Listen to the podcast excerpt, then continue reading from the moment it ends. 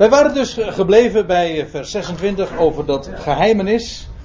Dat al die ionen die aan eh, de huidige ion is voorafgegaan. Dat is geen, geen eeuw, geen honderd jaar, maar dat zijn wereldtijdperken.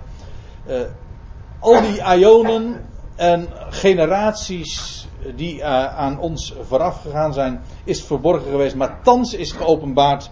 En zoals we gelezen hebben in Efeze 3, het is aan Paulus geopenbaard. En via Paulus vervolgens ook bekendgemaakt aan de anderen.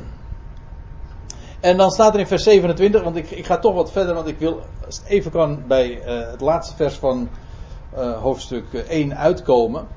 Hun, dat zijn dus de heiligen, de, hun heeft God willen bekendmaken hoe rijk de heerlijkheid is van dit geheimenis onder de heidenen, onder de natieën.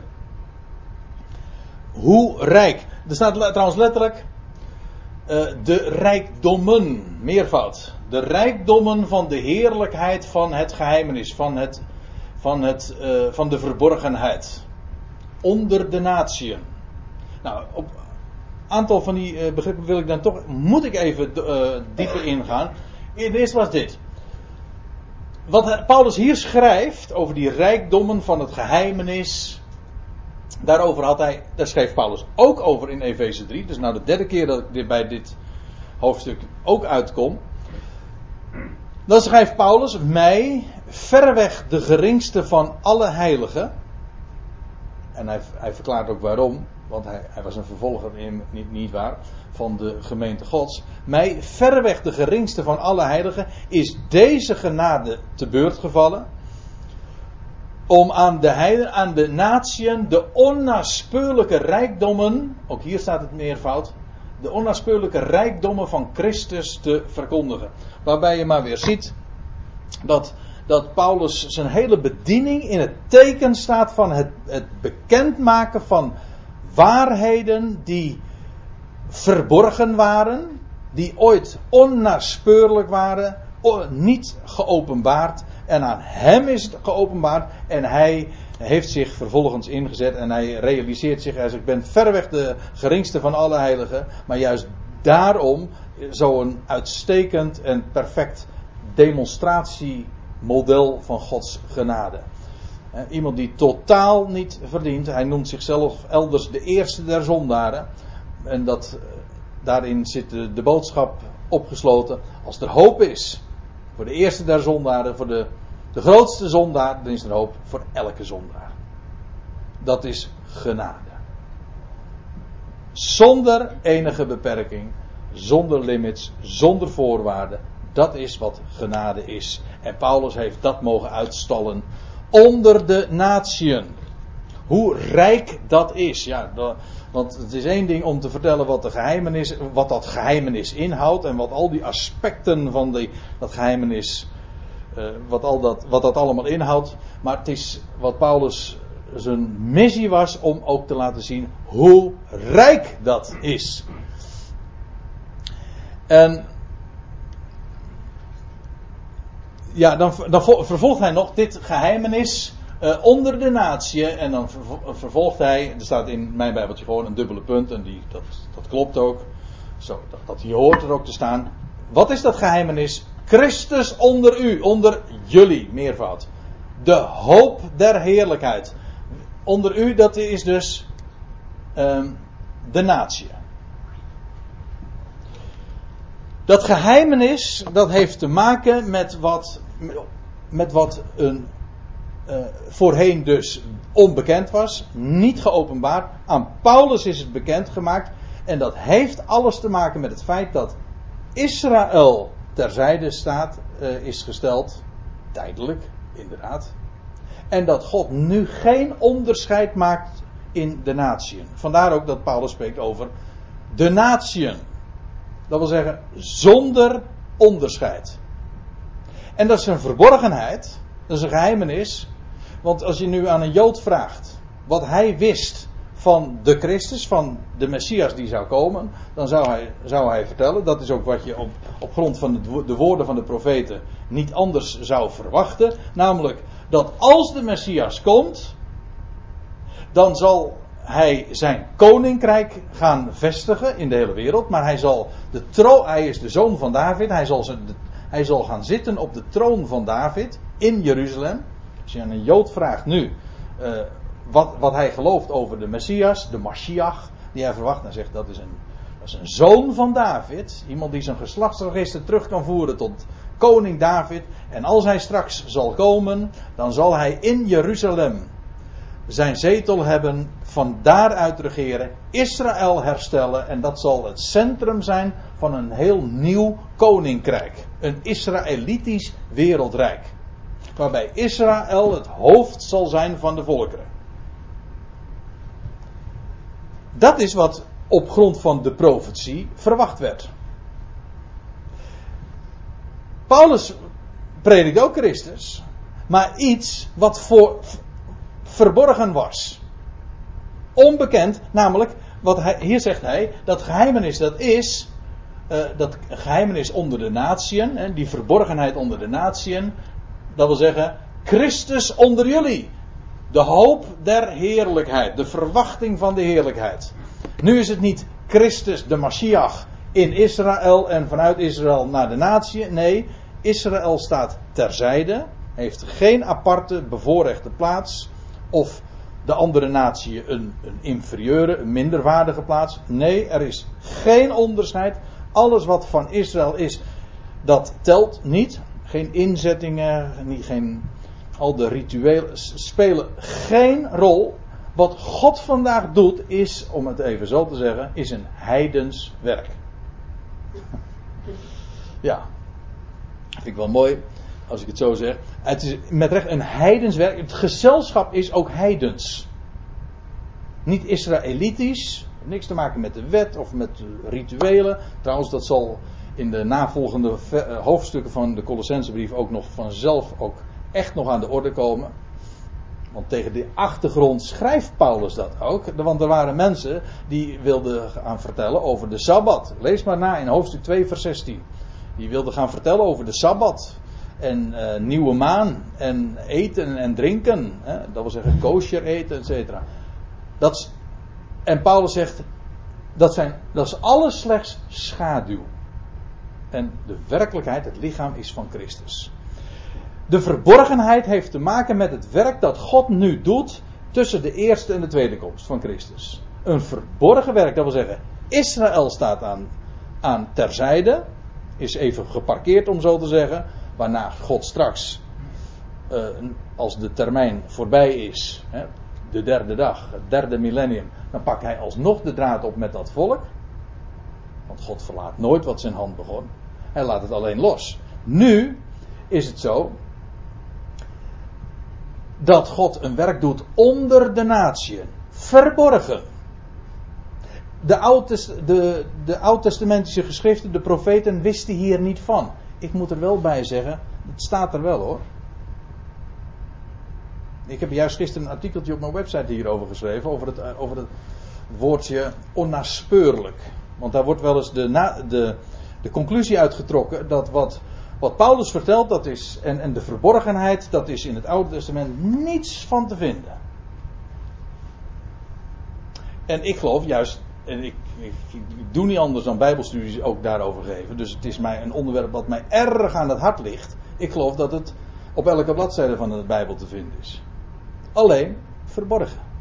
Schaduw is toch altijd afdruk van wat er werkelijk gebeurt. Ja, ja. Ja, dat is dan het begrip uh, schaduw. Nu heb ik het eventjes over iets wat verborgen is. En een verborgenheid is iets wat wel bestaat, alleen onder een oppervlakte, onder, onder de oppervlakte, onder een bedekking.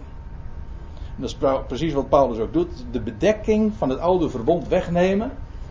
En ik zal u dit vertellen: dat werk dat van God vandaag doet onder de natie, dat is niet geprofiteerd, maar het staat wel verborgen in verhalen, in cryptische uitspraken, in, in personages. Ik kan één voorbeeld daarvan geven. Dat is een heel uh, duidelijk voorbeeld, bijbels voorbeeld. Als Paulus in Efeze 5 uh, eh, het heeft over Adam en Eva, over die twee zullen één vlees zijn. En dan zegt hij, kan het nu niet projecteren, maar dan schrijft hij in vers 30, 31 van dat hoofdstuk. Hij zegt, als hij dat Genesis 2 vers 24 heeft aangehaald. Over een, een man zal zijn vader en moeder verlaten en die twee uh, en zijn vrouw aanhangen en die twee zullen tot één vlees zijn. Paulus citeert dat vers en dan zegt hij: Dit geheimenis, hetzelfde woord, deze verborgenheid is groot. Maar ik zeg dit met het oog op Christus en de Ecclesia. Dat wil zeggen, als je Genesis 2 vers 24 leest en je weet niks van de verborgenheid, dan zou jij niet denken aan Christus en de Ecclesia. Maar als je het eenmaal kent, dan herken je het op elke bladzijde. En persona, ik noem nu dit voorbeeld over Eva die uit Adam genomen was. Terwijl Adam sliep. Een doodslaap was dat trouwens. Toen werd zij uit hem genomen. Zij is een beeld van de Ecclesia. Been van zijn been en gebeente en vlees van zijn vlees. Eén lichaam. Jazeker. Paulus legt die dingen uit. Staat dat geprofiteerd in het Oude Testament? Nee, het was verborgen. Maar omdat het verborgen is, is het er dus te vinden. Begrijpt u? Sommige mensen zeggen: nee, over die dingen, daar, lees je niks van in het Oude Testament, want het was er verborgen. Dan zeg ik: inderdaad, het was er verborgen en dus te vinden. Het is maar hoe je, het, hoe het bekijkt. En deze conclusie is precies wat die, ook, die Paulus ook trekt. En uh, ja, ja, dat is, dit, dit zijn zulke immense onderwerpen. Het, welk, welke geschiedenis je ook neemt, of, of het nou gaat over Isaac en Rebecca, of je hebt over, over Jozef in Egypte, die voor, tussen de tijd dat hij verworpen werd en koning werd, in de gevangenis terecht kwam, u weet wel, twee jaren, in dat huis. En daar verborgenheden, geheimenissen bekend maakte. Het spreekt gewoon van deze tegenwoordige tijd. Die tussentijd. De verborgenheid. En weet u dat, dat God tegen Israël had gezegd? Dat hij zich, als hij de Israël zou, zou verstrooien onder de natieën. Hij zou ze te zijner tijd weer terugverzamelen. Maar hij zegt, dan zal ik mijn aangezicht voor u verbergen. En, en niet alleen voor u, ik zal mijn aangezicht verbergen. In die tijd leven wij nu. God verbergt zijn aangezicht. Er is niets van hem en van zijn koninkrijk en van de Messias zichtbaar. Ook dat is een aspect van de verborgenheid. Hij is verborgen. Er valt niks te zien. Ja, te horen wel. Of zal ik nu nog een ander. Ja, ik, kom nu op allerlei gedachten. In, uh, of zal ik. Dan denk ik aan, aan de hoge priester die, in, uh, die achter het voorhangsel was. In het heiligdom. Nou, de hele Hebreeënbrief gaat daarover.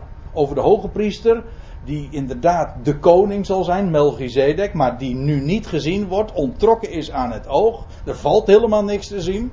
het is zo belangrijk om dit te weten. De Heere verbergt zijn aangezicht vandaag. Als je dat niet weet, dan kan je. Ja, het is misschien een wat eh, sterke uitspraak, maar ik durf het rustig zo te zeggen. Dan heb je geen zekerheid van geloof. Want dan verwacht je vandaag dingen, zoals zoveel mensen dingen verwachten dat God gaat doen, eh, zichtbaar voor zijn koninkrijk. Dat gebeurt niet. God verbergt namelijk zijn aangezicht. We leven in de tijd van de verborgenheid. Dat is karakteristiek voor het beheer van deze huishouding. dat is karakteristiek voor de wijze waarop God vandaag opereert. En zijn, de Ecclesia verzamelt. Het is de tijd van de verborgenheid. En toen is ik, ik citeerde dat zojuist over, over Israël die verstrooid zou worden onder de natie. En uh, dan lees je wat er hen daar allemaal zou overkomen. En dan, dan moet u maar eens nalezen in Deuteronomium. En dat is dan zo'n cryptische uitspraak. Cryptisch heeft ook, komt ook uit het Grieks, dat betekent ook uh, iets verborgen. En dan staat er in Deuteronomium 29, vers 29, makkelijk te onthouden. Dat is het laatste vers van dat hoofdstuk. En dan staat erin, eh, want het navolgende hoofdstuk gaat dan over Israëls herstel. En dat het verzameld wordt uit de volkeren. En dan staat er tussen, tussen die twee hoofdstukken staat er één zo'n cryptische zin. Namelijk, u kent hem wel waarschijnlijk. De verborgen dingen zijn voor de Heere onze God, maar de geopenbaarde heeft hij aan ons, de mensenkinderen, gegeven. En als, moet maar eens nalezen, dan denk je, wat doet dat vers er nou tussen? Het ging over, over Israëls verstrooiing onder de natie en over al het onheil wat hen daar zou overkomen. Het volgende hoofdstuk gaat over Israëls herstel, dat ze verzameld worden uit de volkeren. En daartussenin staat zo'n uitspraak, de verborgen dingen zijn voor de Heere onze God.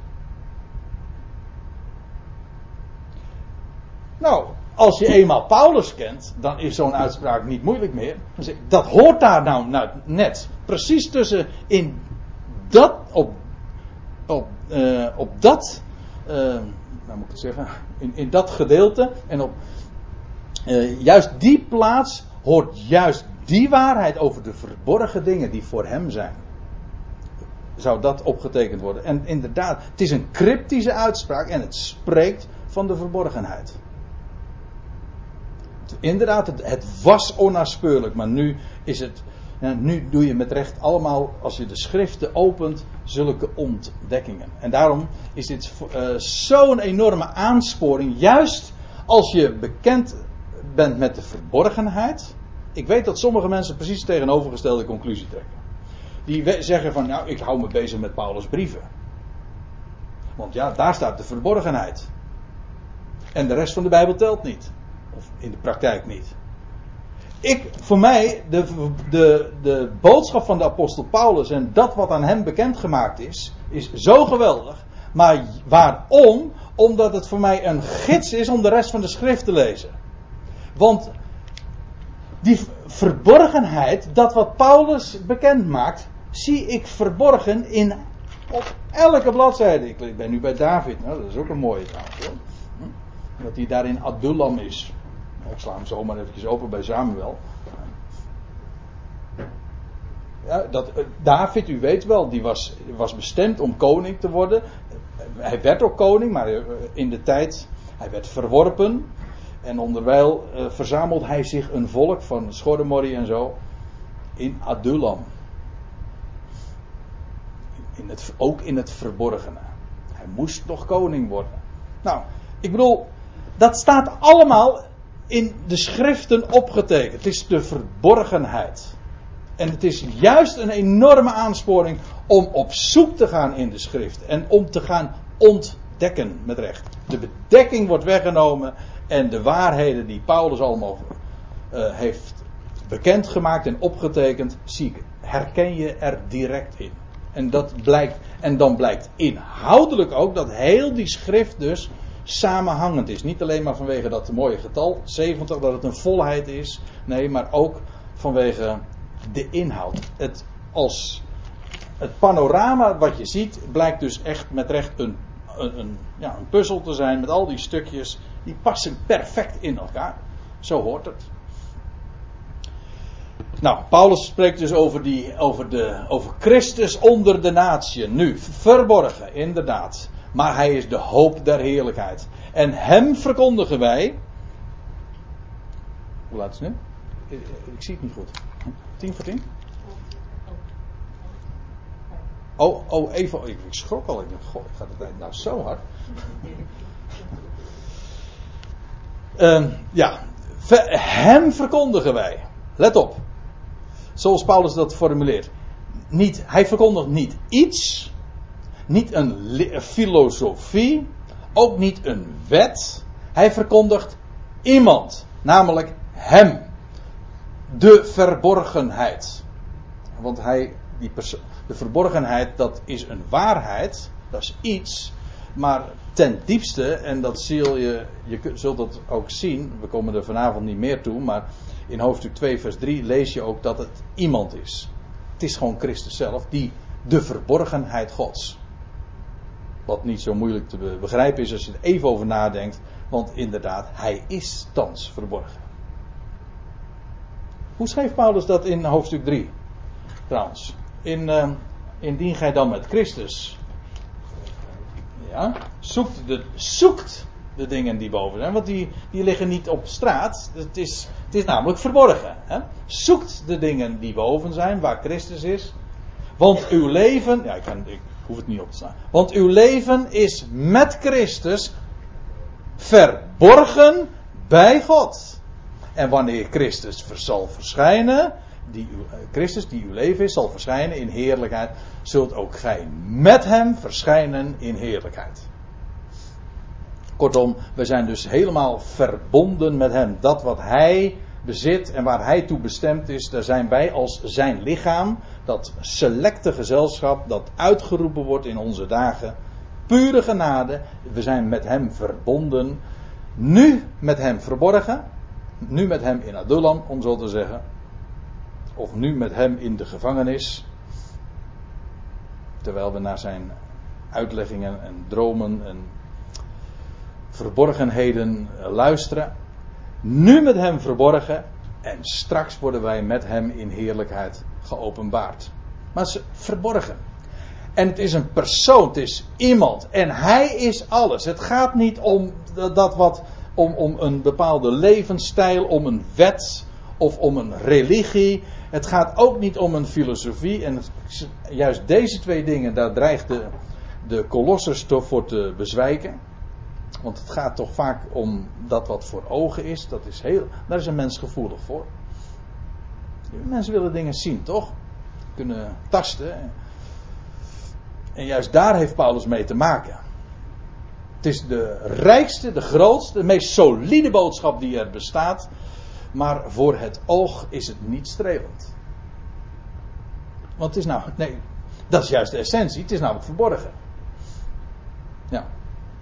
Maar hem verkondigen wij wanneer wij ieder mens uh, terechtwijzen en ieder mens onderrichten in alle wijsheid. Ieder mens. En hem verkondigen wij aan ieder mens, wie het ook maar horen wil. Er is geen, ook daarin zijn geen beperkingen. Wie het maar horen wil en als. En degene die er oren naar heeft, wel, die hoort. Ja, ik bedoel, het is niet een kwestie van mensen willen bekeren, want zo werkt dat helemaal niet. Maar ja, hoe zouden mensen het kunnen geloven als ze het niet te horen krijgen? En degene die er oren naar hebben, wel, die luisteren. En daarvoor worden de ogen geopend, de harten geopend, de oren, of hoe je het ook maar zeggen wil. Er is ontvankelijkheid, valt het in goede aarde. Wanneer wij ieder mens terechtwijzen. Ja, daar wil ik nog even wat van vertellen, want het is een, een beetje een verse ontdekking, maar uh, dat het Griekse woord, het is, dat woord terechtwijzen klopt niet. Ik zeg niet dat het nou helemaal fout is, maar wij denken bij terechtwijzen aan corrigeren. Maar als u, ik ben, ik ben in dit geval op het spoor gezet door de Strong Lexicon. Dus een algemeen gebruikte lexicon. En daar werd uh, aangegeven. Het betekent letterlijk, het is afgeleid van calling attention. een Engelse lexicon. Dus de, de attentie vragen. Atten, oftewel attenderen. En toen ben ik dat na gaan kijken. Ik heb de concordantie erop nageslagen. En het komt een stuk of, nou, pin me er niet op vast. Ik geloof 12, 13 keer voor in de brieven. Of in het algemeen in het Nieuwe Testament. En het is inderdaad attenderen. Atten en dat bleek dan, uh, als je de, de etymologie van het woord ook uh, op naslaat. Letterlijk betekent het namelijk nu te, te, uh, te theo is het, is het Griekse woord en dat dit is betekent mind, gedachte en dit heeft te maken met plaatsen. Iets in gedachten plaatsen. En dat is dus inderdaad wat, wat attenderen is. Namelijk iets voor de aandacht of in de aandacht uh, of onder de aandacht brengen. Onder, in de aandacht plaatsen. Attenderen. En dat is, heeft dus niet de, gedachte van corrigeren, want daar is namelijk een ander Grieks woord voor. Van, voor uh, om, uh, om aan te geven dat je iets wil corrigeren, rechtzetten. Het, is, het gaat hier over attenderen. En merk op hoe vrij dat dan ook in deze context is. Hem verkondigen wij, wanneer wij ieder mens attenderen. Ja, attentie vragen voor hem. Niet terechtwijzen, nee, attentie, attenderen op hem. Aandacht geven aan hem. En ieder mens onderrichten, letterlijk staat daar dat woordje ja, teaching, eh, ja, leren, onderrichten. En ieder mens onderrichten in alle, in elke wijsheid. Want er is zo enorm veel over te vertellen. En Paulus, ja, dat merk je in zijn brieven ook zo vaak, loopt over. Gaat van de ene bijzin soms naar de andere bijzin. Ik herken dat wel. Hè, dat je dat, dat je, dan spring je even op een ander spoor en dan weer op een ander spoor. En dan weet je op een gegeven moment niet meer uh, waar je gebleven was. U hebt uh, vanavond nog een voorbeeld daarvan gehoord, ja. Ja, zo gaat dat. Maar dat, dat heeft ook te maken met het, uh, de, de, de wijsheid van de dingen die hij naar voren brengt. En er is zo enorm veel over hem en die verborgenheid te, te vertellen. En wat Paulus op het hart lag is om, om de, deze dingen te vertellen en om daar steeds meer over te, te, te leren kennen en ook andere mensen daarin meenemen. Dat is waar hij hier ook over spreekt. Ieder mens daarop te attenderen. Als een gids. Die in een schatkamer steeds weer nieuwe dingen ontdekt. Ver, veronderstel nooit. Denk nooit dat je er bent of dat je het wel weet. Want je je, we weten nog niks. Van de, van de rijkdom van de schriften. We hebben er nog geen benul van. Zoals iemand ooit zei, en dat vond ik een prachtige vergelijking. Als de, als de kennis van de schriften de oceaan is, dan zijn we net van wal gestoken. Al ben je je hele leven bezig geweest met het onderzoeken van de schriften, dan ben je nog slechts van wal gestoken. Niet meer. En die hele oceaan heb je nog te, over, te, uh, te overbruggen. Dus, en juist dat besef, dat is, ja, ik, ik vind het heerlijk. Sommige, u vindt, je zou kunnen denken van dat het ontmoedigend is. Ik vind het een geweldige aanmoediging. Zo van, uh, ontmoedigend omdat je denkt van ja, goh, ik kom nooit aan die andere kant van de oceaan. Nee, maar het geweldige is, er is, je ontdekt steeds weer nieuwe dingen. En er is niets wat ze zo blokkeert als het idee van, nou, nou weten we het. En uh, ik, ik, ga naar een bijbelstudie, ik wil eigenlijk horen wat ik al wist. Ik wil daarin bevestigd worden. Nou, het is heel mooi om in de dingen vastgesteld te worden, maar ook steeds weer nieuwe dingen te leren. En ook eventueel geattendeerd worden op dingen die je voorheen niet kende, of waarvan je meende dat het anders was. Zo wat. De schriften zijn zoveel rijker dan je ooit dacht. Nou, Paulus zegt, hem verkondigen wij wanneer wij ieder mens te uh. Nee, pardon, nou zeg ik het bijna zelf verkeerd. Uh, attenderen, ja. En ieder mens onderrichten in alle wijsheid. Het heeft, ziet u dat het ook te maken heeft, maar niet met pep talk of met, met zoals sommige mensen denken dat het een of andere roes is of een of andere uh, geestelijke staat van, van, van opwinding. Dat is een populaire gedachte in bepaalde segmenten van het christendom. Dat je, als je dan maar in, in een soort van tranceachtige situatie verzeild raakt. En dat is dan de geest. Nee, het heeft te maken met ook met, met kennis. Met dingen weten, met wijsheid, zoveel meer perspectief. elk mens onderrichten in elke, in alle wijsheid. Kom er nu, nu niet meer op, maar als, ik, ik citeerde het zojuist even, of in ieder geval, ik, noemde het vers, uh, hoofdstuk 2, vers 3, daar schrijft Paulus over de. Over Christus, in wie alle schatten van wijsheid en kennis verborgen zijn. Alle schatten. Buiten hem is er niet wij, als het werkelijke wijsheid is, als het werkelijke kennis is, brengt het bij hem. Geldt trouwens ook zelfs voor, voor wetenschappelijke dingen. Het brengt bij hem. Ook als je het hebt over de steen der wijze, toch? Ja, ik, ik zeg dat even omdat ik die term net hoorde, voorbij hoorde komen in de, in de pauze. Maar als ik, als ik aan wijsheid denk, dan denk ik sowieso aan Christus. En als ik aan de steen denk, denk ik ook aan Hem. Maar alles, ook in de schepping, uiteraard verwijst naar Hem. Hij is het blauwdruk toch ook van de schepping. Goed, om ieder mens in Christus volmaakt te doen zijn.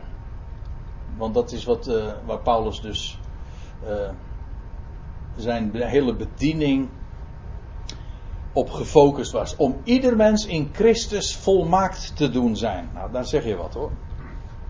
Maar niet alleen maar dat mensen tot geloof komen in Hem. Nee, dat ze genoeg ook hebben aan Hem. het Griekse, of het woord wat hier gebruikt wordt, dat is eigenlijk gewoon volwassen. Bijvoorbeeld, het, hetzelfde woord gebruikt Paulus ook in 1 Korinthe 14. En dan zie je ook inderdaad dat dat de gedachte is. Daar schrijft hij in vers 20: Broeders, wees geen kinderen in het verstand. Maar in de boosheid, dat wil zeggen, wees daar maar uh, onontwikkeld in. In de boosheid. Dat is niet, niet erg. Uh, wordt in het verstand, in begrip, volwassen. Het is hetzelfde woord als wat hier, hier gebruikt wordt. Alleen het wordt hier vertaald met volmaakt. Het heeft te maken met volgroeid zijn. Om, om ieder mens in Christus volwassen te doen zijn. Het gaat er niet alleen maar om dat je dus eh, een kind bent, dat je hem, ja, dat je tot geloof gekomen bent in hem, of hoe dat maar heten mag. Nee, dat je aan hem voldoende hebt en volwassen bent in hem. En ook volwassen wordt in verstand en begrip. En volwassenheid heeft ook te maken met dat je weet, ja, dat je verantwoordelijkheid kunt dragen. Dat je je weet hoe je. Dat je, dat is het woord, dat je zelfstandig ook bent. Dat je niet meer hoeft aan te leunen op wat, wat papa en mama zeggen. Dat je zelf ook staat, u weet waarop, hè? Zelf staat en zelf ook uh, in staat bent om, om je weg te gaan. Op met een opgeheven hoofd, zoekend de dingen die boven zijn, bezig met de, de rijkdom van de schriften. Nou, Paulus zegt, dat is wat ik, uh, wat ik in mijn leven doe, in mijn bediening doe. Uh, hem verkondigen wij wanneer wij ieder mens attenderen en ieder mens onderrichten in alle wijsheid. Om elk mens in Christus volwassen te doen zijn.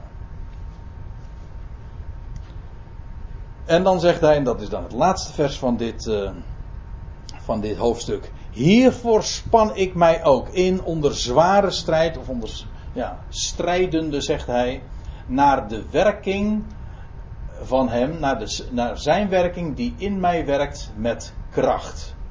Waaruit je, je trouwens ook weer ziet dat, het, dat hij zo bekrachtigd werd door iets wat niet van hemzelf was. Paulus zegt: Ik span mij in. Ja, hij zegt maar: het is, Ik word met recht gedreven. Hè? Dat is een mooi woord, zoals wij dat ook gebruiken. Je bent gedreven. Ja, gedreven door wat? Nou, je kan beter zeggen, vragen, gedreven door wie? Hij zegt, door hem die in mij werkt met kracht. Als hij werkt, dan is dat altijd power. Griekse woordje dyname, dynamis, dynamiet. Kracht. Het woordje betekent letterlijk die je in staat stelt tot. Nou, dat is de kracht die in Paulus werkt. En Paulus zegt: Ik span mij ook in onder zware strijd. Die twee dingen. Paulus was iemand die, die zich uh, zeer inspande. Hij, je leest ook in zijn, zijn nou, meerdere, meerdere brieven dat hij soms wel eens een boekje daarover opendeed. Wat hij, wat hij allemaal onderging. Wat hij gedaan heeft. Trouwens, de beschrijving die we van hem hebben in, en in de brieven en in de in het boek Handelingen, dan weten we dat hij uh, een enorm energiek en met recht begeesterd man, gedreven man was. Maar ook navenant daarmee ook een enorme uh, strijd heeft ondergaan. Dat wil zeggen, hij was zelf geen strijder. In die zin dat hij, alsof hij mensen bestreed, hij bracht een goed bericht. Hij onderrichtte de mensen over dat die verborgenheid die hem bekendgemaakt was, maar het riep zoveel verzet op. De, dezelfde woorden, en misschien mag ik, uh, mag ik daar dan ook uh, mee afsluiten. Uh, dezelfde woorden gebruikt hij in, in, de, in dit hoofdstuk, in dit vers, in deze versen, in 1 Timotheus. Want hier spreekt hij over inspannen. En het woord wat hij gebruikt, dat hier gebruikt in Colossense, dat is ook het woord wat hij gebruikt in, in Timotheus. En een aantal van u, zo niet de meeste van u, kennen deze woorden erg goed. Maar ik, waarom, zeg, waarom citeer ik dat? Omdat dit zo perfect ook aansluit. En ook onderstreept waar het Paulus allemaal om te doen is. Die hoop van het evangelie. dat grootste, dat, dat alles omvattende. En daarvan zegt hij, het is een ge- geloofwaardig woord. En alle aanneming waard. En dan zegt hij, want hiertoe arbeiden wij en worden gesmaad. Nou, die twee elementen zie je hier dus in Colossens ook. Ik span mij ook in, maar ook onder zware strijd. Dus aan de ene kant de energie die hij daarvoor aan de dag legde, de inspanning, arbeid. Het was een hele leven. Sommigen zullen wel eens zeggen, waar is die man mee bezig? Maar hij, het was, het was zijn hele leven. Maar ook zware strijd. Zoveel verzet als hij heeft ondergaan. Hij werd gesmaad. Dat is nooit leuk. En hij was nu in de gevangenis. Het was niet alleen maar woorden. Wat dat betreft denk ik wel eens, wij weten niet waar we het over hebben. We vinden het al heel erg luxueuze omstandigheden als wij leven. Ik bedoel materieel, maar ook geestelijk. We, leven in een, in een vrij werelddeel. Hoe lang nog? Maar in een vrij wereld, we kunnen zeggen wat we willen. Ik bedoel, je, kunt, je kunt deze dingen vertellen. Zelfs in een godsdienstige omgeving, zonder dat je, nog, zonder dat je gelyncht wordt. Een paar eeuwen geleden, als ik dezezelfde dingen nu uh, toen verteld zou hebben, hier in dit land, had ik op de brandstapel terechtgekomen. Het is zo. We, we hebben zoveel luxe en wij vinden het nu al erg als iemand je met de nek aankijkt omdat, omdat jij gelooft dat God de redder is van alle mensen. Ja, en? Nou, dat noem ik nog, dat valt wat mij betreft niet in de categorie zware strijd. Overal als vrienden je verlaten. Ja, dat is niet mooi. Dat is. Maar mensen, Paulus is iemand geweest die deze boodschap op de kandelaar geplaatst heeft. Hij zegt: Hiertoe arbeiden wij en worden we gesmaad. Maar dat wij onze hoop, waarom dan? Dat wij onze hoop gevestigd hebben, daar heb je het weer, die hoop. De hoop der heerlijkheid. Gehoop gevestigd hebben op de levende God, die een redder is van alle mensen. Speciaal van gelovigen. Nou, dat kun je wel zeggen, ja. Speciaal van ons gelovigen die nu apart gezet zijn en zo'n hoge bestemming hebben ontvangen. Met recht op de hoogte gesteld zijn. Ik hou van dat woord. Denk daar maar eens over na. We zijn met recht op de hoogte gesteld. Maar wij weten, Hij, die God, de plaatser, Hij is de redder van alle mensen. En wij zijn een select gezelschap, een ecclesia, een uitroepsel met die hoge bestemming. En daarvan zegt Paulus, beveel en leer dit. Dit is de boodschap. En dan is uh, Paulus zeer scherp, zeer zwart-wit. Dit is de boodschap en ander is het niet. Sta daarop, sta daarin, laat je er niet van afbrengen van de hoop van het evangelie. Dit is het, een ander is er niet. En dat je daar je wortels in uitslaat en daar, dat geeft zo'n rijkdom, zo'n vreugde en vrede. Dit geeft alles. En zo groeien we ook op in alle wijsheid en kennis. Leren wij Hem kennen, in wie inderdaad alle schatten van wijsheid en kennis verborgen zijn. Ik stel voor dat we het hierbij laten voor vanavond.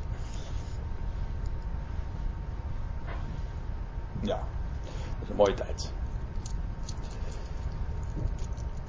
En daarmee heb ik ook mijn ideaal gerealiseerd. Namelijk om, voor wat deze avond betreft, namelijk om hoofdstuk 1 af te ronden. Zeg ik het trouwens goed? Ik dacht wel, ja. Ja, want het volgende is vers 1. En dat betekent dat we na zes avonden dan toch één hoofdstuk hebben behandeld. Zie daar.